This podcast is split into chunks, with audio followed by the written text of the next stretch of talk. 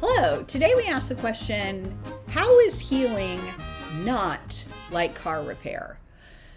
Well, if you're like me, and I think some of you are, you just think you can just keep going no matter what. I think I'm like a car that if I have a cold or I'm not feeling well, I'll just take a nap and I'm done. It's like a car, you can put in a new carburetor or a new engine mount, and all of a sudden, boom, the car works fine.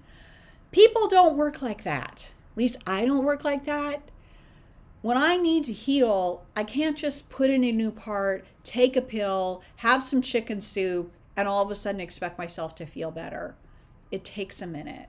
So, the next time you put pressure on yourself, don't be like me and expect yourself to just leap up out of the bed. Maybe you need a little extra rest. Maybe you need a little extra time. Maybe you need a walk.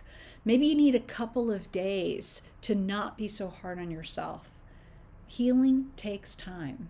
And that's okay because you know what? You're not a car, and neither am I.